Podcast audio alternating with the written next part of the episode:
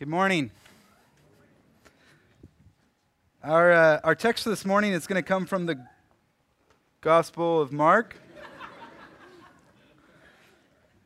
Uh, but we're kind of jumping into the middle of the story, and so I thought that I would begin by filling out a little bit of the context for what we are about to hear. Uh, Mark is a hurried gospel, which is to say that we get the sense immediately that we're going somewhere important but we're not really sure where.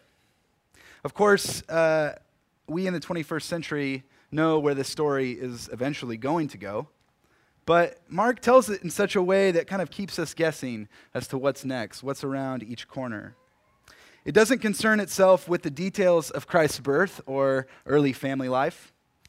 And uh, it kind of it, it, opens with the witness of John the Baptist and the beginning of, of Christ's ministry, but it rushes past Christ's baptism and temptation to discover really, I think, what Mark is all, is all about, which is discipleship. We're not even through the first chapter when Jesus calls his first disciples to come and to follow him. So, right off the bat, we get the sense that this, this is about discipleship. One author summarizes the gospel like this It is about how 12 ordinary men met Jesus and entered into a new dimension of living which is to say that it is about us too, since we too are people who have met Jesus and have entered into a new dimension of living. In our text for this morning, Jesus has been holding court with the various religious leaders and the culturally elite. Uh, he's been responding to their tricky questions. He's been telling stories and parables. And he's been teaching about this thing called the kingdom of God as is fairly typical when Jesus is surrounded by religious leaders, they're not faring very well. With the exception of one scribe, whom Jesus tells is not far from the kingdom of God, because he seems to understand that the greatest commandment, to love God with all your heart, with all your soul, and with all your mind, is more important than any religious activity. Despite this, Jesus continues to warn his disciples of the spiritual blindness of the religious leaders and the cultural elite who live according to this way of life, according to the way of this world, but who miss the kingdom of God. One of the major themes in the Gospel of Mark is that those who should know often don't. Those who should see often are blind. And those who we wouldn't expect to actually see things clearly are the ones who show up and point us uh, to, the, to the right way. And one of those characters we're going to meet this morning. Our text is Mark 12, verses 38 through 44. Listen now for the word of the Lord. As Jesus taught, he said, Beware of the scribes who like to walk around in long robes and to be greeted with respect in the marketplaces and to have the best seats in the synagogues and places of honor at banquets. They devour widows' houses, and for the sake of appearance say long prayers. They will receive the greater condemnation. He sat down opposite the treasury and watched the crowd putting money into the treasury. Many rich people put in large sums. A poor widow came and put in two small copper coins, which are worth a penny. Then he called his disciples and said to them, Truly I tell you, this poor widow has put in more than all those who are contributing to the treasury. For all of them have contributed out of their abundance, but she, out of her poverty, has put in everything she had, all she had to live on. This is the word of the Lord. Thanks be to God. Would you pray with me? Gracious God, Speak now your liberating and reconciling word. Give us the grace that we so desperately need to hear it and obey it. In the name of the Father, the Son, and the Holy Spirit. Amen. I don't know about you, but for some reason, I find great satisfaction in discovering that Jesus was the original people watcher. From his time spent observing the crowds, we're given two snapshots of discipleship that we can compare this morning.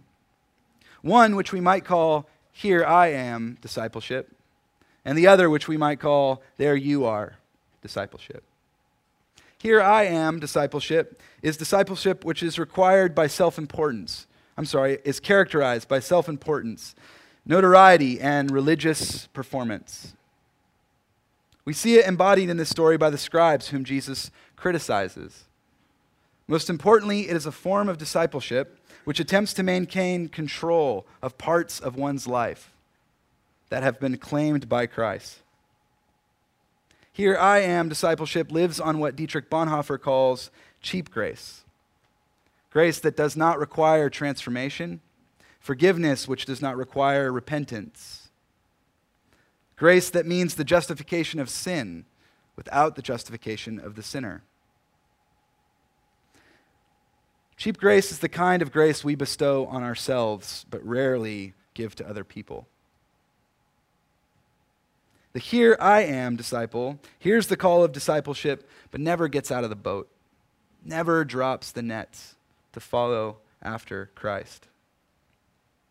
To be fair, it is a form of discipleship that I think starts, likely starts out with good intentions, but gets lost in the showmanship. I mean, I can sympathize with these scribes. I mean, I have just bought a robe.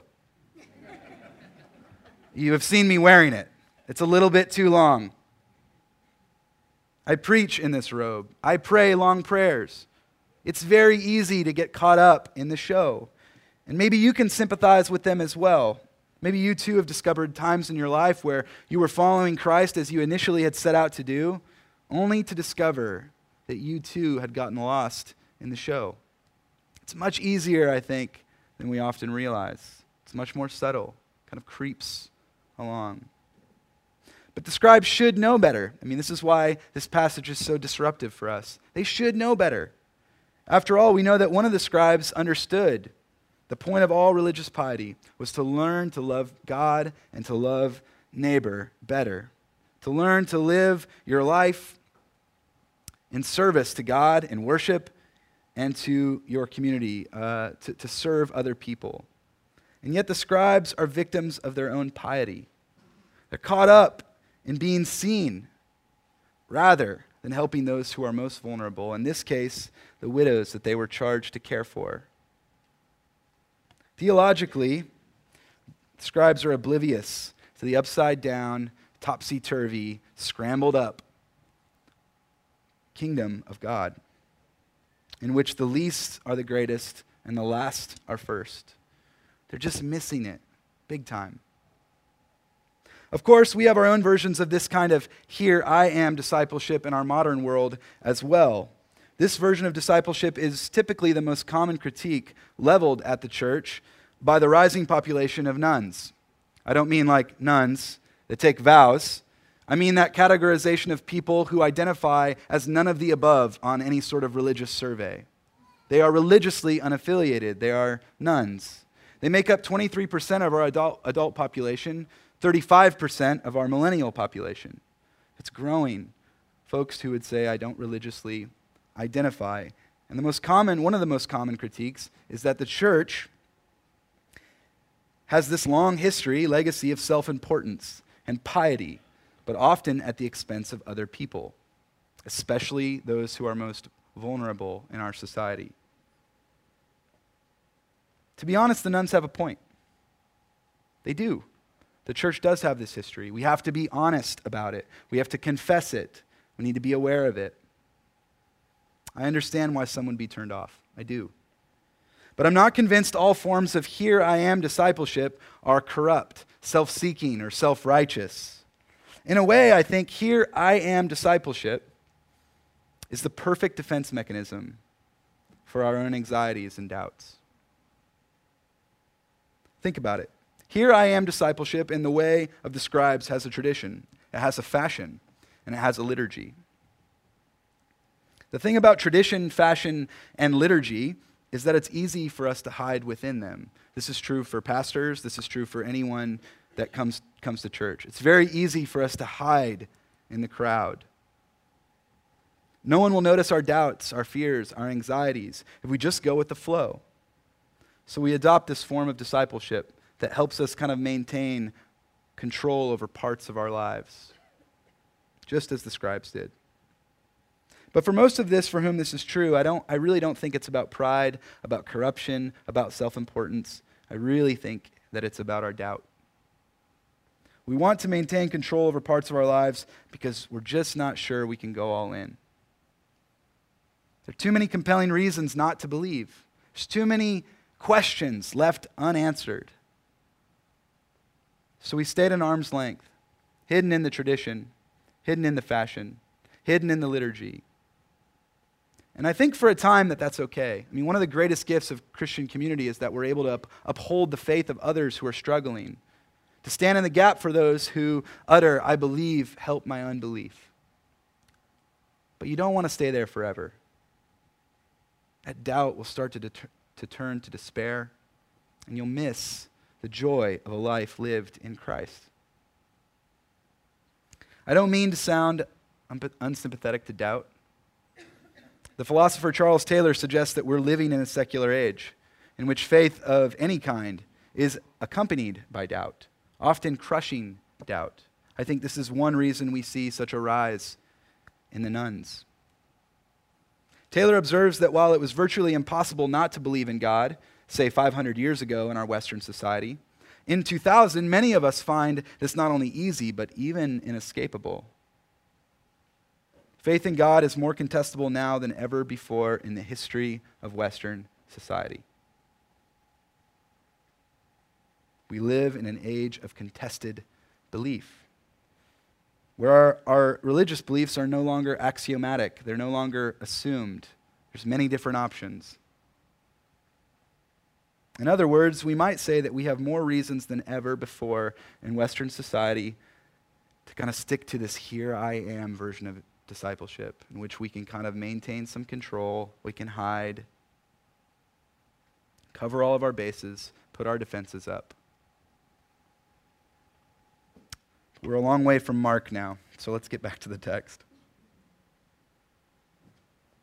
There you are discipleship, the second kind of discipleship. There you are discipleship is embodied by the poor widow who gives all she has, all she has to live on in the service of others. I was commenting this week uh, in our staff meeting that this is no nonsense Jesus. If you're looking for a nuanced Jesus, don't go to Mark 12. Okay? This is the kind of Jesus that I think sometimes embarrasses bookish Christians like Presbyterians. We have a tradition of being bookish Christians, okay? And uh, I think we'd rather take some time and consider all the arguments, right? Perhaps form a committee to interview all the people who were there that day and to consider, you know, the intentions behind their giving and how their large sums of money went to do all of these wonderful things. We might even consider the, so, the social implications of this text, asking ourselves, why is it that a woman, a poor woman, was asked to give all she has, while the cultural and spiritual elite flourish in their wealth? But Jesus singles out this woman, this woman who gives away everything she has as a small glimpse of the kingdom of God. He invites his disciples over and he says, You see what I see? That right there. That's what I've been trying to tell you. That simple act.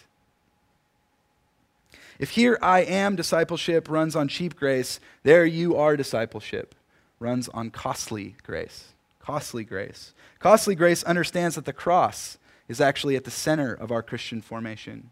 And to share in the cross of Jesus Christ means to abandon any identity that we would cling to that is kind of above this identity, uh, which is new life in Christ. So those identities go something like rich or powerful, accomplished, successful. We often cling to those identities over against the identity that we have in Jesus Christ. To share in the cross means that we die to that.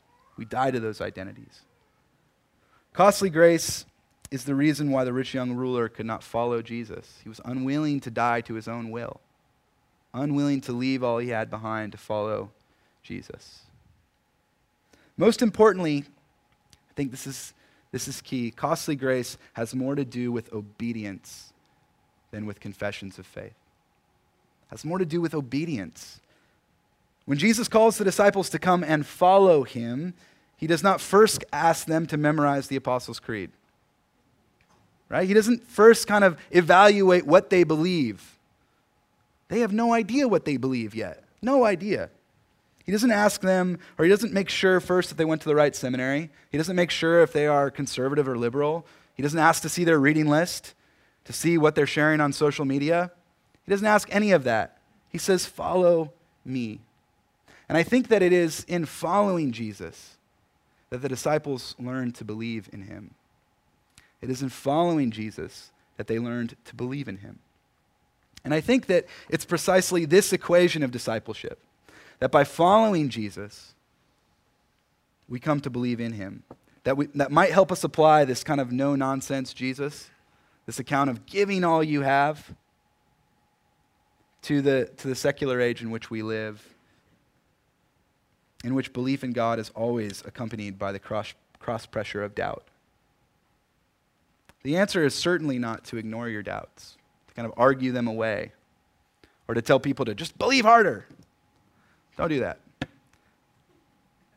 I think the answer to this, or maybe one way forward in a secular age, is to find ways to actually practice our faith, even while professing our doubt, to follow Jesus, which includes some movement. Like the woman, we all have something to give. We all have something to give. We've all been called by God to give of ourselves in the service of other people, to love our neighbors. The question is what is the treasury in your life? What is the thing God is calling you to give?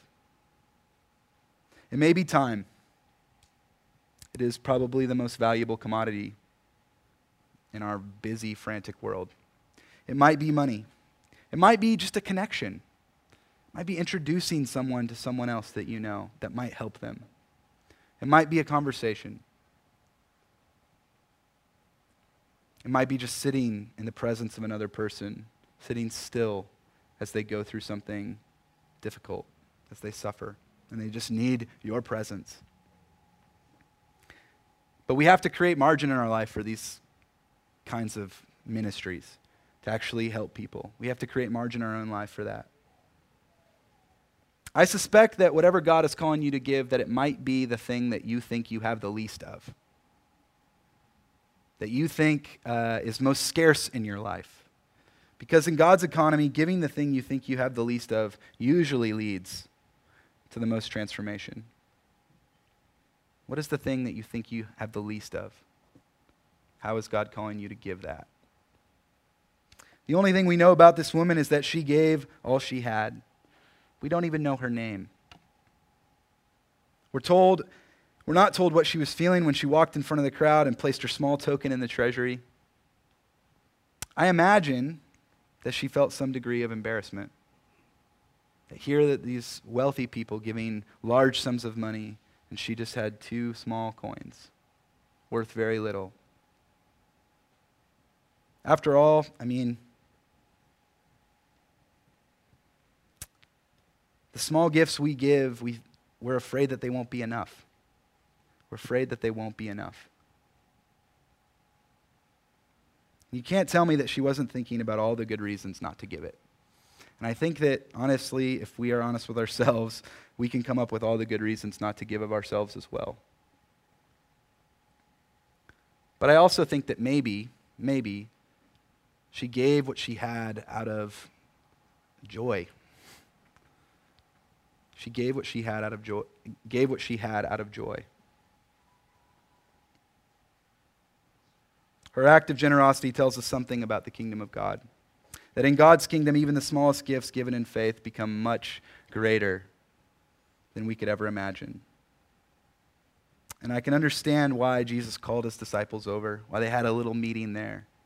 This, this is the upside down, topsy turvy, scrambled up way of the kingdom of God about which Jesus was trying to teach them. And it is this same kingdom, my friends. It is this same kingdom to which we are invited to belong and to bear witness to as we give of ourselves to others. Thanks be to God. Let's pray. Gracious God, we are filled with doubts of all kinds. In our loneliness, we wonder where you are. In our fear, we wonder if you will give us the courage we need. When our resources are low, when our energy has run out, we wonder how we could possibly give anything else. Forgive us for hiding. Forgive us for our tendency to maintain control over the parts of our lives that you have claimed. Give us what we need to share in the cross of Christ, to put to death the identities that we think are most important so that we might be raised to new life, to a new identity as a beloved child of God, set free to do the works that you have always planned us to do. Gracious God, give us what we need to give all we have. Believing that in your kingdom it will be enough. In the name of the Father, the Son, and the Holy Spirit. Amen.